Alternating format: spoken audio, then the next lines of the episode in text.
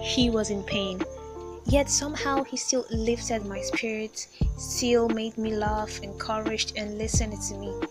I always wondered if he was immune to issues of life because even when he unconsciously let his guard down and I got to see the worry he tried so hard to mask, he still responded with the conventional, I am fine.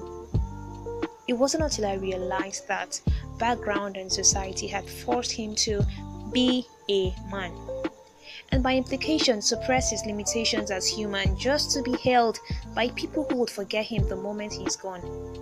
Boy child, I am grateful for all you do, but please, with me, can you just be human? Can you just be human? And I love you for that.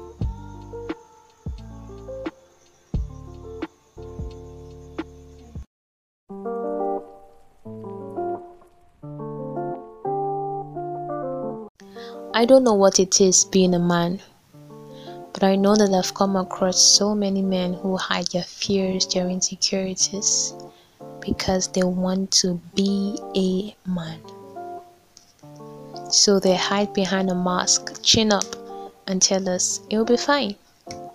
Your boyfriend, your fiance, your husband, your brother, your father, you have seen them go through hell and yet come out telling you, baby, it will all be fine.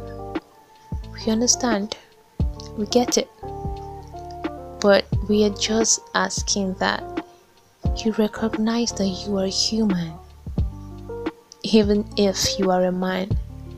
Could you just share your fears with us, your secrets, your insecurities?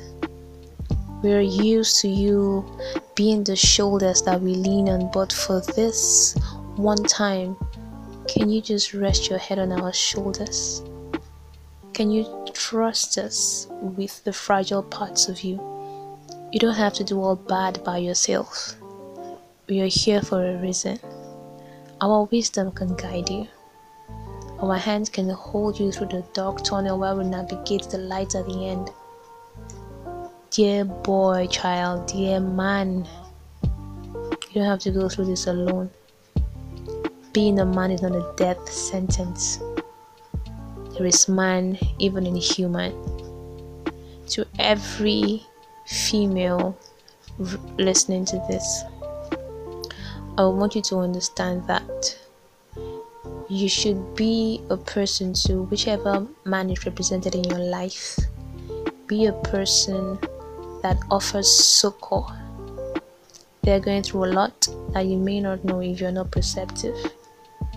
So allow them rest in and with you. We love you, man. We love you.